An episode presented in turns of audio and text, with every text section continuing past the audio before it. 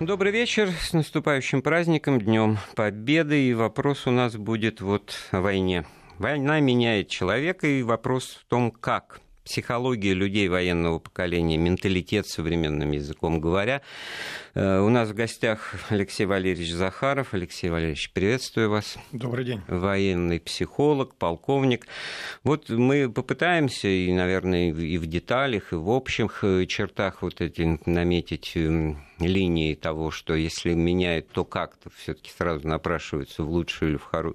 в худшую сторону, и вообще как в свое время с этим делом обстояло вот после Великой Отечественной, которая затронула ну, всех без исключения, нет семьи, не было семьи в Советском Союзе, которая не потеряла бы кого-то из близких, из членов семьи, и поэтому вопрос которые слушателям я хотел бы адресовать. Вот как э, повлияла война на ваших близких, на ваших старших, тех, кто войну прошел, тех, кто воевал, тех, кто ее пережил, э, ну, может быть, в детском возрасте, значит, э, дедушки, бабушки, родители. Э, звоните нам по телефону 232 15 59, код Москвы 495, смс-сообщение с кратким словом «Вести» в начале корреспонденции на номер 5533. Принимаем и номер WhatsApp 8 903 170 63 63. Так, для начала, Алексей Валерьевич, вот э, вспомнилась такая поговорка, э, кому война, кому мать родная, да? Вот не случайно же народная мудрость такие вещи рождает, значит, она и скептическая, и может быть, и грустная. Э, о чем тут речь? Вот как вы это понимаете, как специалист? Ну, война это такое серьезное дело, на самом деле, и мне с позиции человека, военного человека, который всю свою жизнь посвятил именно военному делу. Понятная ситуация с тем, что э, это, это профессиональное дело для огромного количества людей, которые задействованы в системе войны. И э, очень часто война как воспринимается частью этих людей как фактор прибыльный, достаточно серьезный, как фактор бизнеса. Ну, то есть вы говорите о, о психологическом нормальном состоянии да, да, для да, профессионального военного, да? да, да. А я-то пытаюсь сказать я, я на помню. примере Великой Отечественной, что, вы знаете, у Симонов солдатами не рождаются, не да? да. И вот когда все практически должны были вот свою жизнь перевести на военные рельсы, ну, можно мобилизоваться в какой-то стрессовой ситуации, значит, и погасить свои эмоции. Вот сейчас будет день, два, сколько, а тут годы, годы. годы да.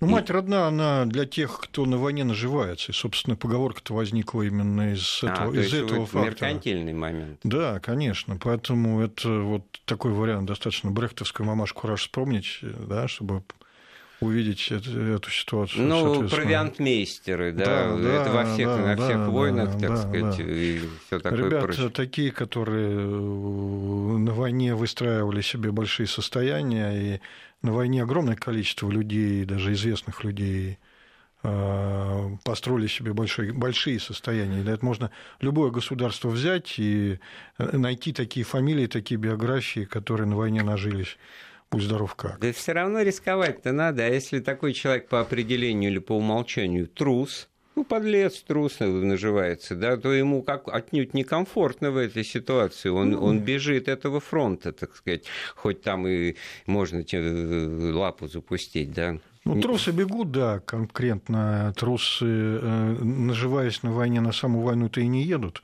Хотя у меня было достаточно большое количество людей, знакомых, а, или слышал о которых, которые, которые вели себя подло, но трусами не были. Вот. Встречаются такие варианты достаточно серьезные. А вот, это-то и интересно, вот, потому что трусость тут... это что? Ну, боязнь какая-то. Она может быть и у хорошего, доброго человека, осознающего свою Нет, невозможность. У хорошего, доброго Нет? человека вообще у всех людей есть такое очень правильное психологическое понятие, как страх. Угу. Да, трусость связана со страхом достаточно серьезно. Но трусость возникает там, где человек не способен страх преодолеть. Вот там, где существует такое понятие, как малодушие и слабоволие.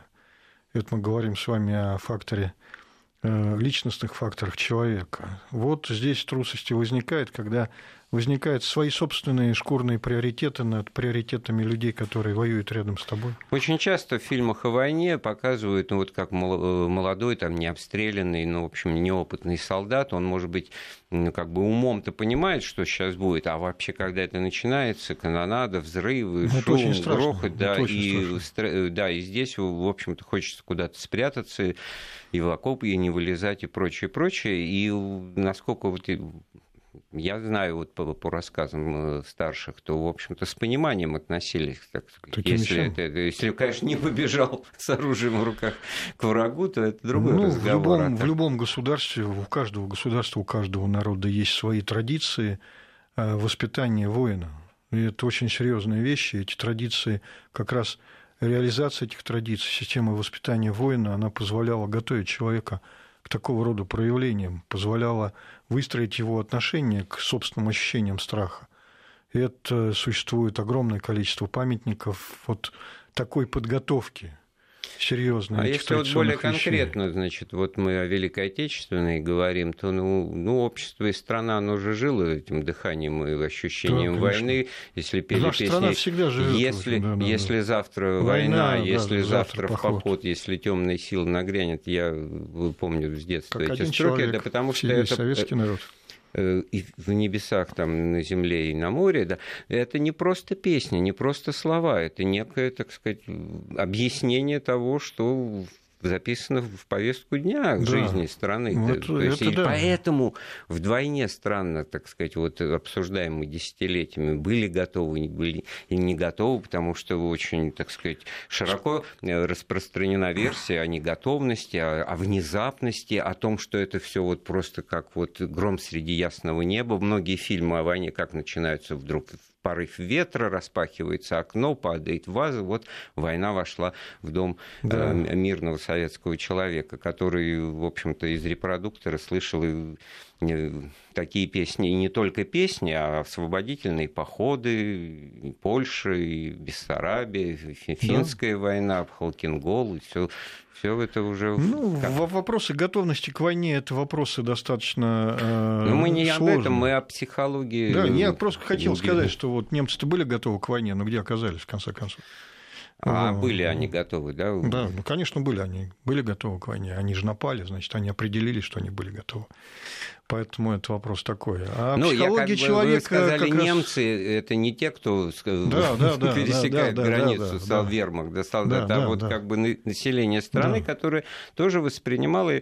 Есть хороший документальный фильм вот просто в тему, которую мы обсуждаем применительно к нам, вот угу. про них они сами тоже снимали, и там такая мысль проводится, что для первой половины вот Второй мировой войны воспринималась немецкими гражданами как некие вот э, походы приключенческие их армии, то есть война где-то, она с экранов э, ну, телевизоров тогда не было, значит, киноэкранов, из радиопродуктора, из э, рассказов приехавших на, на побывку и в отпуск, то есть воюют где-то. И ну, да. это пафосы того, что вот мы ну, сильны, но это ну, все вот на в этом аспекте надо понимать, вот психологически э, немцы были готовы к войне э, как, как они ее себе пред, э, представляли.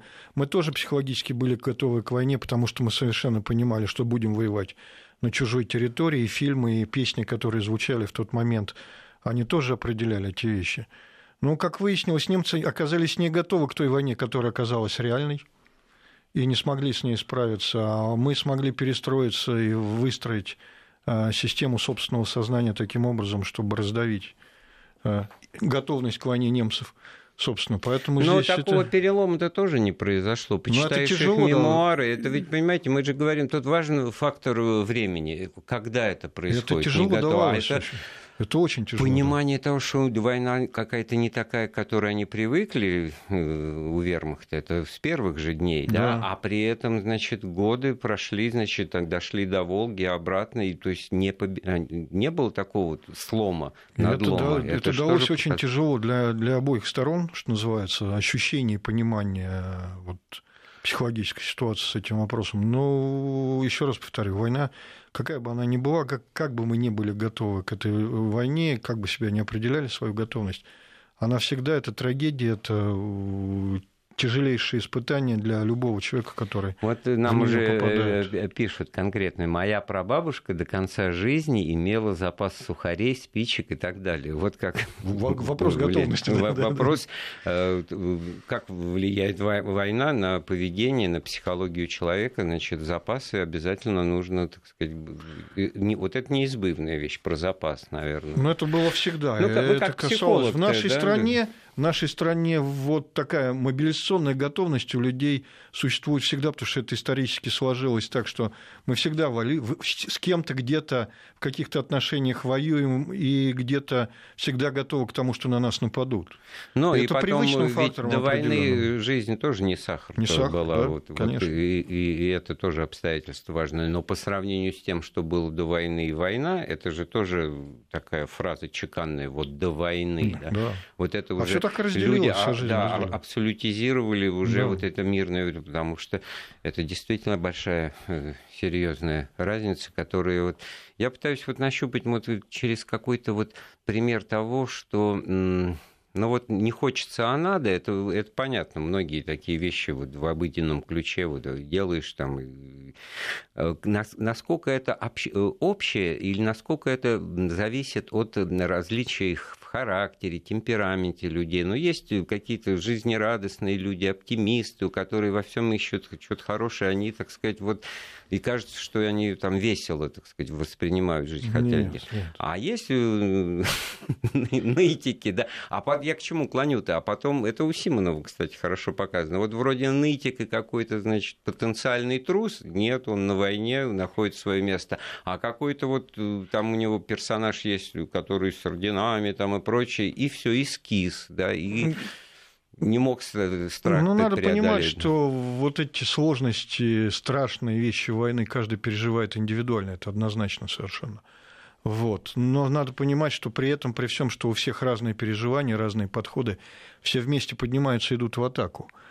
И сильный человек, и слабый человек, и вот этот порыв, который определяется и чувством долга, определяется чувством обязанности, который определяется чувством стыда, и чувством страха вместе взятое. Все это формирует такое общее действие. Вот вы сейчас серьезно. обозначили вот э, момент очень важный для жизни армии, военного подразделения, это коллективизм, да. и все как один, да? А вот здесь же иногда сбой бывает, вы знаете, вот, а если все побежали, и я побежал. Вот сколько тоже э, в воспоминаниях о войне примеров того, что одни и те же люди в одной ситуации атаку противника выдерживают, стоят, а в другой ситуации те же люди, значит, Ну, тут от многого зависит. Тут еще зависит от того, кто, кто командиры, какие командиры. От этого тоже много зависит. Потому что это очень важная вещь. Э, фактор э, наличия у тебя командира. Самая страшная вещь, вы знаете, больше всего чего боятся военные, которые сидят в окопе и ожидают атаки э, врага. Они больше всего боятся после того, как услышат фразу, которая э, звучит «командира убили», они больше всего боятся не услышать команды. Следующей команды. Да, «Слушай мою команду». Mm. Вот если это не прозвучит, это самое страшное. Поэтому вот вариант э, командира, который берет на себя ответственность за них, который берет ответственность жизни, который первый поднимает и первый идет, и вслед за которым встают, вот, и слабые и сильные встают.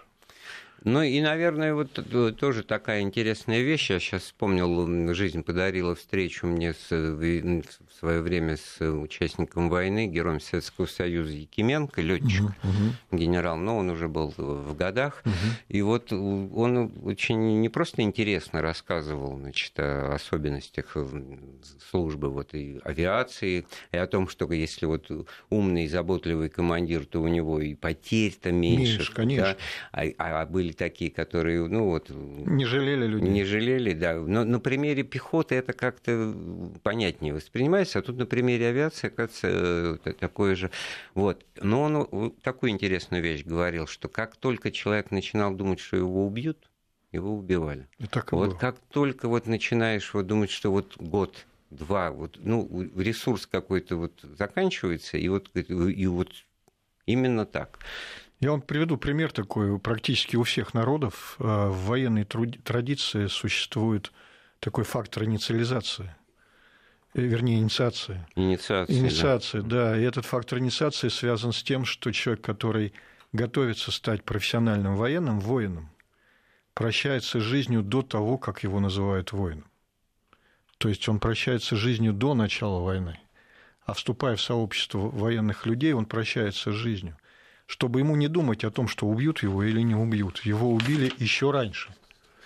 Вот это такая историческая вещь, которая уже подзабыта немножко, но которая выстроена в системе определений клятвы э, прощания с жизнью. Ведь присяга таковой и является. В присяге написана система ответственности человека, связанная с потерей жизни. И она прописана это очень серьезно. Поэтому присяга так торжественно и проходит. Это факт, фактор инициации. Потом вот еще такая мысль, она разлита по всем моим произведениям художественным и часто в мемуарной литературе тоже встречается, что Значит, смысл-то не в том, чтобы погибнуть, жизнь отдать, а врага победить. Конечно. Вот. Мы же за что-то а, а боремся. Конечно. А это, а это в чем вот здесь это... разница вот, для психологической мотивации? Вот мне не жалко. Значит, я встал в полный рост, пошел на врага, не боюсь, не трус, и, и погиб. И, и, и Нет, ну мы же это делаем ради жизни, а не ради того, чтобы Нет, обеспечить я говорю, себе... Это понятно, я не жалею, да, но надо же в этом смысле как бы, так сказать, и, и демонстрировать, ну, мягко говоря, осмотрительность, да, потому что опытный профессиональный военный, он на рожон-то, наверное, не, и не полезет. И не полезет да. Ну, поэтому и важно, а, понимаете, когда... Это очень важный психологический фактор – на войне действуют принципы э, вот таких очень жестких, чрезвычайных обстоятельств, которые требуют от человека проявления всех его а, качеств. И проявляются качества, связанные с проявлением эмоционального фактора и разумного фактора очень серьезно. И, конечно же, побеждает тот, у которого фактор разумности является доминирующим. Это вот я вам говорю такие профессиональные психологические вещи – но для того, чтобы сладить с собой, для того, чтобы определить возможность приоритета работы сознания и воли над э, эмоцией, которая тебя душит, над страхом, нужно, во-первых, быть хорошо оттренированным человеком, обученным человеком, и человеком, который может выстроить систему профессиональной деятельности, профессиональной работы в систему э, ну вот... работы человека. Это очень важно, потому что вот если почитать произведения Симонова, очень интересные вещи, там написано, особенно произведения, которые касались отступлений и поражений, которые проходили. Там четко написано, и там звучит ситуация все время. Мы учимся бить немцев, мы учимся бить немецкие танки гранатами. У нас нет танков, нет артиллерии, но мы учимся их бить, и мы их бьем.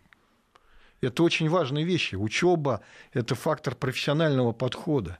Люди уходят в сторону от страха, уходят в сторону от эмоционального восприятия, начинают работать прагматично и очень серьезно, и начинают побеждать. Алексей Валерьевич, ну вот нам один слушатель, ну не просто там язвительно и едко, но вот я зачитаю. Вы нам еще расскажите, что воины с поля боя попадают в рай, там вот как бы, так сказать, ну, ну об, что называется, мне, мне, обострил мне... ход дискуссии на Ну, хорошо, Почему? он обострил, на самом деле, с большой благодарностью по поводу этой идеи. Эта идея существует действительно у всех народов, без да. исключения. И это очень правильная а идея, которая определяет ситуацию, что воину не надо думать о том, а, что будет после его смерти. Ему обычно, обычно такую мотивацию адресуют своему противнику. Да. Ну, у Высоцкого песни. Да, не да, надо да, думать да. с нами тот, кто да. все за нас решит. Да. Да же в, ну, любую сторону, на но самом деле, ситуация играет. позволяет как раз включать мозги. Мне трудно говорить, куда попадает, попадет воин по э, после как смерти на поле боя, да, что, что он пребывает в раю. раю да, совершенно. Но это серьезные слова на самом деле. Вот, потому что человек, который понимает, что у него все нормально в будущем, он, он думает о том, как защитить других, как защитить ситуацию, вот, он начинает ты... думать профессионально на эту тему. Это серьезная очень вещь. Это философское вообще конечно, конечно, осмысление того, себя на войне, конечно. цена жизнь. И ты не просто готов э, с ней расстаться в, в ситуации какого-то, какой-то ажитации. Вот он, вот он, ну, я, я, я на собственном опыте а могу вот... сказать, потому что у меня ситуация страха, я пережил ситуацию страха, попав под обстрел, соответственно, на войне, ну, на более поздней, которая на Кавказе была. И я помню ситуацию, когда начинают работать мозги, когда включается сознание, когда ты начинаешь действовать как профессионал, которого чему-то обучили, который что-то умеет в этом отношении. Это очень серьезная вещь. И э, фактор понимания э, того, что у тебя есть страх, э, и который с тобой присутствует всегда, даже когда работает воля и мозги, он никуда не девается, он остается с собой. Но когда ты можешь это, этот страх загнать куда-то в пятки и начать думать мозгами, соответственно, и думать, что ты делаешь, смотреть, где противник, э, искать его, этого противника, и уничтожать его намеренно прагматично. Вы знаете, вот одно дело ситуация, ну, мы возвращаемся к той, э, к той же базовой вот этой постановке вопроса. Не, не, не страшно, не жалко отдать жизнь за родину, за родных, за свой дом, за жены матерей, да? да. Но другое дело, чтобы это было не зря, чтобы это не просто вот тебя как ну, да царинку бросили в костер. Вот, вот пример ситуации. Апрель 45 года, да. Кенигсберг. Да. Э, бои в городе, значит, уличные бои, снайпер сидит немецкий, где, где непонятно. А, взвод э, перебегает, значит, улицу от одного дома к другому, значит, в подвальное помещение. Через как, вот двое пробегут, третьего убивают, значит это мне рассказывал человек, который был вот тогда на этом месте. И вот он я считаю, где я попадаю, потому что командует, пошел, пошел. Да. И вот два пробегают, покуда он значит, передергивает значит, затвор своей снайперской винтовки. Третий, значит, э, Получается, что он третий. Вот. А засечь не могут. Нет, не просто это бездумно, но как-то ну, вот получается. меняет точку, да, может да, быть, да, да. В, в, в этот промежуток. Вот э, здесь, как, как бы вы посоветовали, что, какие мысли, вот ваши комментарии к этой ситуации? Вы знаете, при всей прагматичности подходов профессиональной работы, которая связана с ведением войны и с военных действий, везение – это вещь ну, фактор везения написан, опять-таки, и... тысячу раз. Как ты говоришь, жизни раз. Да. Меня не убьют, и я, я по себе я могу судить, что перекрестишься и побежишь. Именно перекрестишься и побежишь. Потому что надо это делать. И э, был другой вариант, вот очень серьезный и важный, это на похожий вариант, когда работал снайпер э, и с той, и с другой стороны, и наш, пытаясь э, найти, определить снайпера, Э, пытался как-то... Все залегли, никто не двигался, а чтобы он проявился, надо было, чтобы возникла у снайпера цель. И напарник снайпера поднялся и побежал. Потому что, чтобы стать этой целью, чтобы выявить, вот такой вариант был. Он поднялся и побежал. Вот. Э, погиб он или нет, я не знаю, но ситуация была такая, что за счет этого выстрела, собственно, этот снайпер был уничтожен. Но это поведение, ну, с точки зрения нормального, девиантное. Это поведение да. человека на войне э, осмысленное, да, это же не, не ситуация аффекта, да? Да, конечно, осмысленно. Он же знал, зачем он побежал. Я ага. напомню, наш телефон 232 15 59, код Москвы 495. СМС-сообщение мы принимаем на краткий номер 5533 со словом «Вести» в начале корреспонденции и номер WhatsApp для сообщений 903 170 63-63. Мы с военным психологом, полковником Алексеем Захаровым размышляем о менталитете людей военного поколения, о том, как э, война влияет на характер людей, на их поведение. И, наверное, во второй части поговорим о том, как они возвращаются, люди с войны, насколько да. меняет это их э, поведение, жизнь. И поэтому вот звоните и вспоминайте, пожалуйста, о том, как это было в ваших семьях. Я напомню, мы вместе с военным психологом, полковником Алексеем Захаровым размышляем о том, как война меняет человека, ну, наверное, в худшую, в лучшую сторону. Трудно сказать здесь э, со знаком плюс или минус, но меняют. И нам по телефону 232 15 59, код Москвы 495, дозвонилась Людмила Викторовна. Людмила Викторовна, добрый вечер. Здравствуйте, здравствуйте. Вот я слушаю сейчас вашу передачу. Я ветеран войны, я труженик пыла. Я жила в Перми на Урале, и когда началась война, училась в девятом классе школы. Ой, а и сколько там... вам лет тогда? Мне, мне 90, вот скоро какая будет Какая вы молодец, какая вы молодец.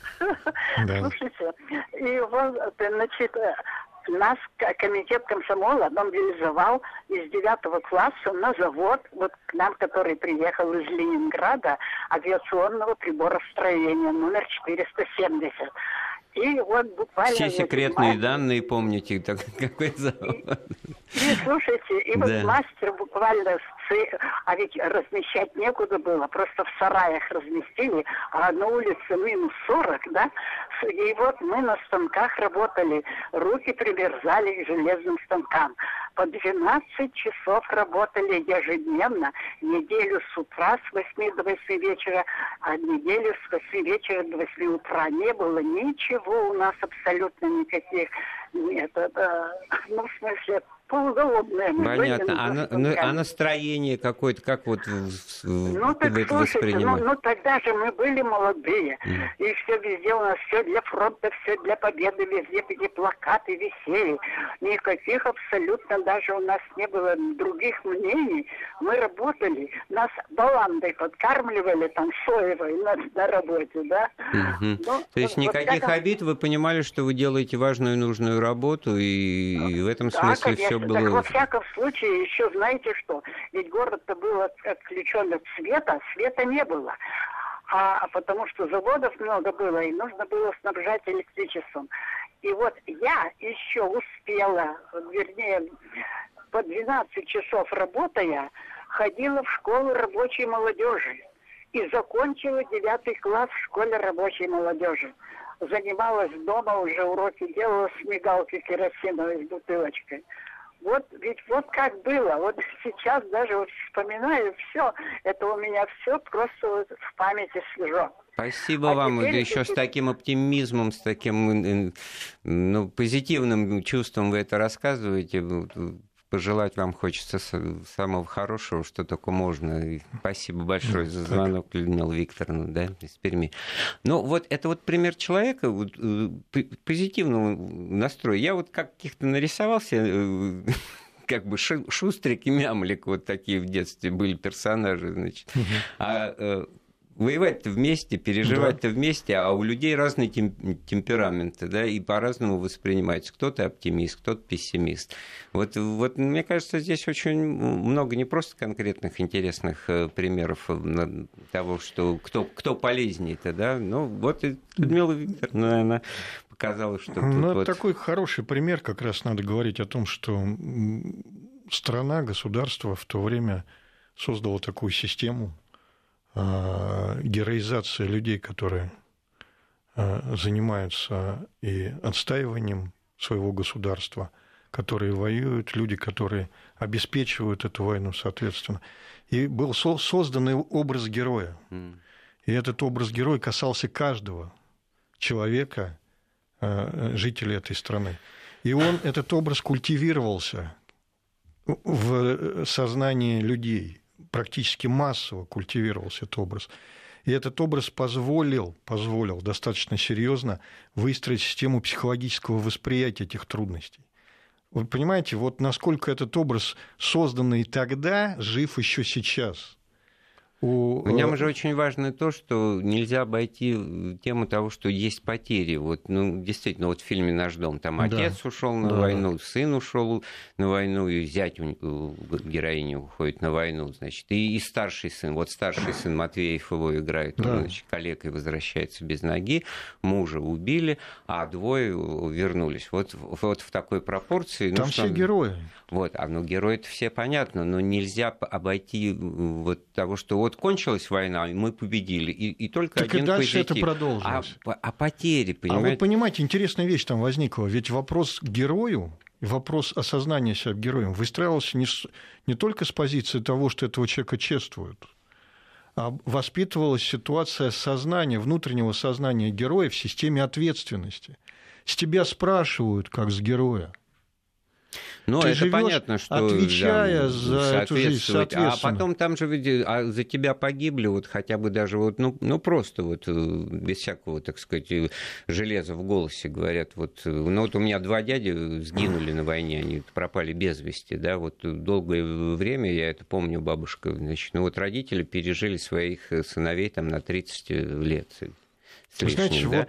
И поэтому для меня-то это все были ну, фигуры абстрактные, я это не застал, а для бабушки а вот эти вот ее плач 9 мая был ну, праздник со Но ну, слезами на глазах. Вещь. Я же говорю, война это всегда очень тяжелая вещь, потому что она тяжело сказывается на людях, в э, системе потерь, в системе тех проблем, которые она несет в себе тяжелых. Но вопрос потери тоже определялся достаточно серьезно и четко, и это было выстроено. Я помню прекрасно свое детство, это вот такое раннее детство, 50-е, 60-е годы, и обида, которая звучала в словах отца и матери мальчика, который погиб под трамваем. И они плакали и говорили, ведь не, не на войне погиб, а под трамваем. Да. Вот это, это было тяжело.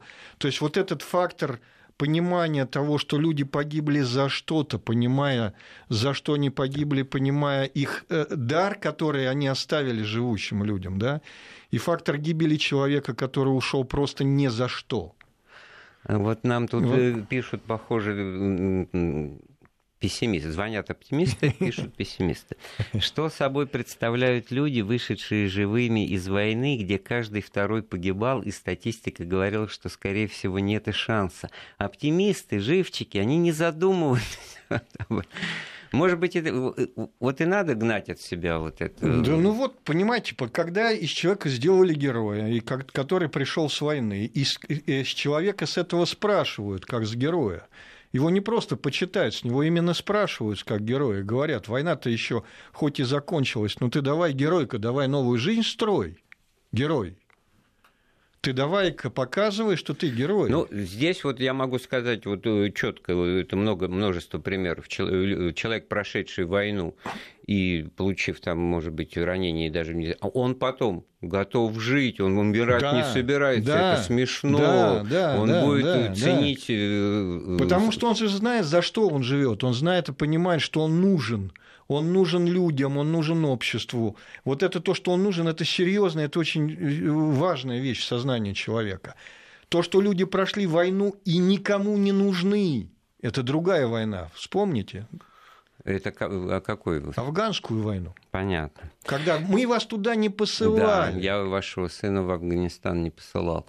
А, Потерянное поколение военное, это придумано давно, это появилось, это вот в Англии в межвоенные годы так называли, то поколение, которое прошло Первую мировую и осталось неудел. Вот в Советском Союзе после Второй мировой, ну и вопрос-то так не стоял, потому что война затронула все поколения, но все таки по-разному те, у кого война, э, тех, кого война застала вот в момент э, роста, взросления, да, у них жизненного не было, 20-летние там и, и лейтенантики, и солдатики, вот вернувшиеся с войны, вот тут был особ а к чему возвращаться вот какой-то мирной жизни, в которой ты и не жил как взрослый да. человек? Это одна э, ситуация. Вторая, когда возвращались люди уже э, прошедшие войну в зрелом возрасте, могли сравнивать и прочее, но тут возникали э, тоже недалеко не единичные случаи, когда за годы войны ну, разметало семьи, там фронт, тыл, и так по-разному складывалось, а это годы, я повторяю, я никого, так сказать, не оправдываю, понятно, к чему я клоню. Вот все эти э, чувства и связи, которые на войне возникали, вот это вот то, что по-разному там походно-полевая жена и прочие ну, да. примеров-то тысячи, да, и дети рождались и прочее. У Платонова Андрея есть буквально щемящий рассказ там о капитане Иванове, да, который вот возвращается вроде бы, а, а к чему и не получается. Вот это же тоже вот было явление такое, которое немножко отменяет вот то, что вы говорите, так сказать, с точки зрения подходов э, к адаптации психологической. Ну да, немножко отменяет, но не заменяет, самое главное. Очень, это очень важная вещь. Вот вы знаете, есть э, феномен, э, который связан с психологической травмой, с потерей. Это очень важная вещь всегда. А, эту психологическую травму э, сопровождает такое понятие, как десоциализация человека, который выпадает из общества. И из... самоубийств очень да, много, да, можно да, и да, да, известные примеры. Это, там... это, этот процесс, который всегда сопровождает такие вещи. Вот э, что было после э, Великой Отечественной войны, это то, что наши люди были не десоциализированы вообще. Они не выпали из общества, они остались максимально социализированными. И это им дало возможность, реально дало возможность, психофизиологическую возможность. А потом, как ни странно, не было вот этого эти вещи культа, культа да. как потом появилось да, при Брежневе. Да, да, да все воевали, да. Да, потому что ты один, что ли, такой. И это тоже, как ни странно, облегчало адаптацию к мирной жизни, конечно, потому что кончилось. Конечно. Люди и были всё, на месте, люди были и 9 востребованы. мая не, не было выходным да, днем да, даже. Да, да, люди были востребованы. Сделаем паузу в разговоре очередной. Продолжаем разговор о том, как война меняет человека, о психологии людей, переживших войну. У нас есть звонок. Александра Васильевна, добрый вечер, мы вас слушаем. Вначале, чтобы времени хватило, я вас поздравляю. Спасибо. С великим праздником, э, чтобы никогда подобного ничего никто из вас не увидел. Я войну знаю от первого дня и до конца. В сорок первом году, когда немец наступал э, на Москву, я, как многие, выехали э, в свою губернию Тульскую, и там пробыли всю войну. Я помогала работать на таку, подносила снопы и так далее. А потом по скошенному жневью собирала колоски, чтобы сварить кашу. С мамой копали огород, чтобы выжить. У меня остался в памяти, это район Московский угольный бассейн. И уже были пленные немцы, которые эм, ходили на работу в шахты. И вот однажды в этой колонии я, мы, дети, э, не очень понимали все. Я подошла к одному немцу и дала ему картофель в кожуре. И вы знаете, он улыбнулся. А я почему-то в это время подумала, может быть, он думал, зачем мы пришли убивать этих детей. Не знаю, что он думал. Я с вами, как с историком, прошла всю Европу. Хатынь, Солоспилс, Зиеловские высоты где погибло несколько сот тысяч наших солдат. И там стоят деревья с красными листьями. И вот у меня в памяти осталось, что во время дождя кровь, э, так сказать, начинает быть мягкой, поднимается по стволу и окрашены эти листья. Дальше я пошла в Берлин, и дальше я пришла в зал – где Жуков подписывал договор о капитуляции. Вы знаете, я нашла это место и думаю, постою, поклонюсь ему, поблагодарю его и так далее. А дальше э, Дрезденская галерея, которую наша страна отдала немцам. И дальше Александр Васильевич, спасибо большое вам. С праздником вас тоже. Спасибо за ваш такой проникновенный рассказ, потому что, вот видите, мне показалось, что вот Александра Васильевна, ну, она рассказала о, о том, вот как это у нее было эти годы войны, а вот это уже осмысление, это оно как повлияло, это уже, ну, некое, так сказать, возвышенное обобщение, да. А речь-то ведь о том идет, вот, а как вы вытравить из себя то, что война, ну, вынужденно, но необходимо привносит вот в психику человека, потому что жестокость должна быть, решительность. А у всего же определения есть свои обратные стороны, да, бессердечие там, значит, и так далее. Вот у нас спрашивают, э, э, расскажите о преодолении психологической травмы от собственной агрессии. Вот э, когда человек понимает, что в нем война, вот эту агрессию воспитала и так, что он даже и не хочет понимать, и не в состоянии понять вот логику действий противника, врага, там, пленного и так далее, вот в этом плане. Ну, собственно, тут э, все достаточно просто. Вот сейчас э, выступление показало достаточно хорошо, где были чувства, где были эмоции, где работала мысль, и когда человек начинает думать, что с ним происходит. Вопрос агрессии – это выплеск эмоций, выплеск э, э, ощущений, чувств, которые порождены в тебе страхом, травмой и прочими вещами. Он возникает всегда. А и... может быть, какую-то вот расхлябность, я другой пример вот из жизни. Угу. Ну, тоже лет 15 назад на станции метро Белорусская, там в уголке, где скамеечки, я вдруг вижу, человек в военной форме сидит и курит Я остолбенел, ну, помоложе был, ну, посмелее, сейчас бы уж, наверное, не подошел. Я подошел, говорю, ты, ты чего? Ну, я вижу, парень молодой, там, 30-летний. Ну, Говорит, а я воевал в ну Чечне. Ну, я говорю, слушай, что это в 45-м году здесь должен был дым коромыслом тогда стоять да. на этой станции, да, понимаешь, вот. Ну, вот не, это, не приходило это, в голову это, курить это, в метро тому вот народу, победителю, там вот свою агрессию, вот поблажки себе моральные давать из-за этого? Ну, это фактор такой. Это, есть, есть еще один психологический феномен, который называется героизация жертвы. Вот этот военный, собственно, по, по сути своей не герой, а жертва, который себя как жертву героизировал, и поэтому эти вещи возникают. Мы начали с интендантов, но мы потом да, разговорились, да, да. выяснилось, что он на, на складе да, поэтому, там больше. Поэтому вариант нет, он действительно, судя по всему, прошел через страх, ну, если он конечно. себя исключил. Это вот фактор десоциализации человека, когда он в такие вещи попадает. То есть это эмоциональные, эмоциональные вещи. Единственный возможный вопрос – уйти и способ уйти от агрессии, от агрессивного выплеска – это работа сознания, это работа головой, этот человек должен думать. Когда человек думает, э, ему не так страшно или ему вообще не страшно. Почему профессиональные военные меньше гибнут? Потому что они меньше подвержены панике. Панике они меньше подвержены, потому что они думают. То есть паника – это фактор эмоций. Вот. Поэтому чем человек больше думает, анализирует, что с ним произошло, раздумывая, почему, зачем и почему. Вот. А не переживая это в очередной раз на, на тех же факторах.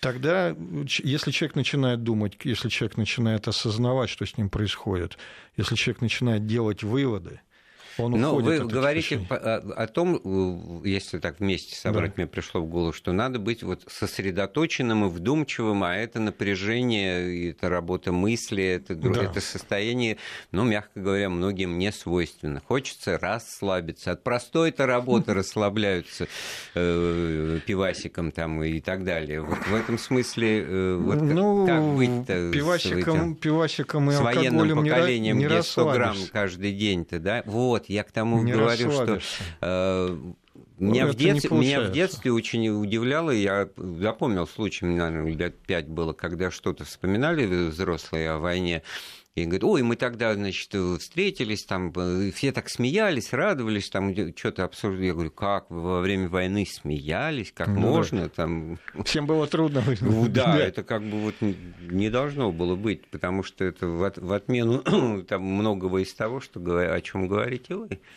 Но именно вопрос в том, что здесь действительно не пивасиком и не алкоголем, потому что алкоголь только реально усугубляет. Это отдельный разговор, что называется, на биологические темы усугубляет состояние, а именно фактор того, что человек должен осознанно подходить и раздумывать над тем, что с ним произошло. Если человек не способен это сделать в силу его состояния, тогда надо к специалисту обращаться. Собственно, для этого психологи существуют, и а, это их задача решать эти проблемы достаточно серьезно, но ни в коем случае не запивать это и не заедать.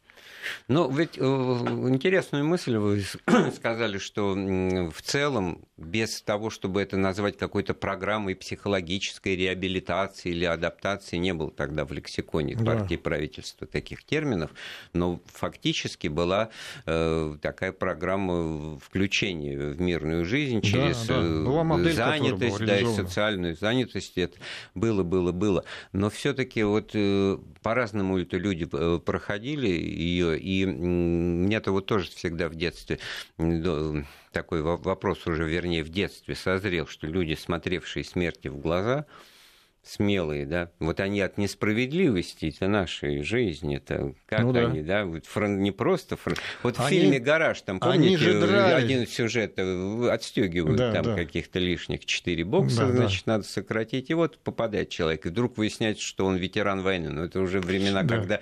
А так-то до этого он же он там и говорит, его да, Глеб Стриженов играет. Да на войне ничего, ни черта не боялся, а тут страшно стало. Вот тоже же вот. Да. Ну, адаптировался, к варианту... адаптировался к мирной жизни, где он маленький, никому не нужный, э, подведомственный человечек. Он вот. забыл, что он герой. Вот.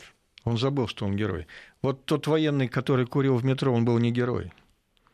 И он, а, и он быть, не ощущал он... себя героем, он был жертвой. Но он не забыл, что он военный, что он воевал. Но он жертва, вы мне должны. Герою никто ничего не должен, вот в чем дело. Герой – это человек, который должен всем. Чем он отличается от всего остального? Героизм – это жертвенность, получается. Да, да, это конечно, интересно. Я думаю, конечно. мало кто вот так бы сформулировал это. Парадоксально звучит на самом деле.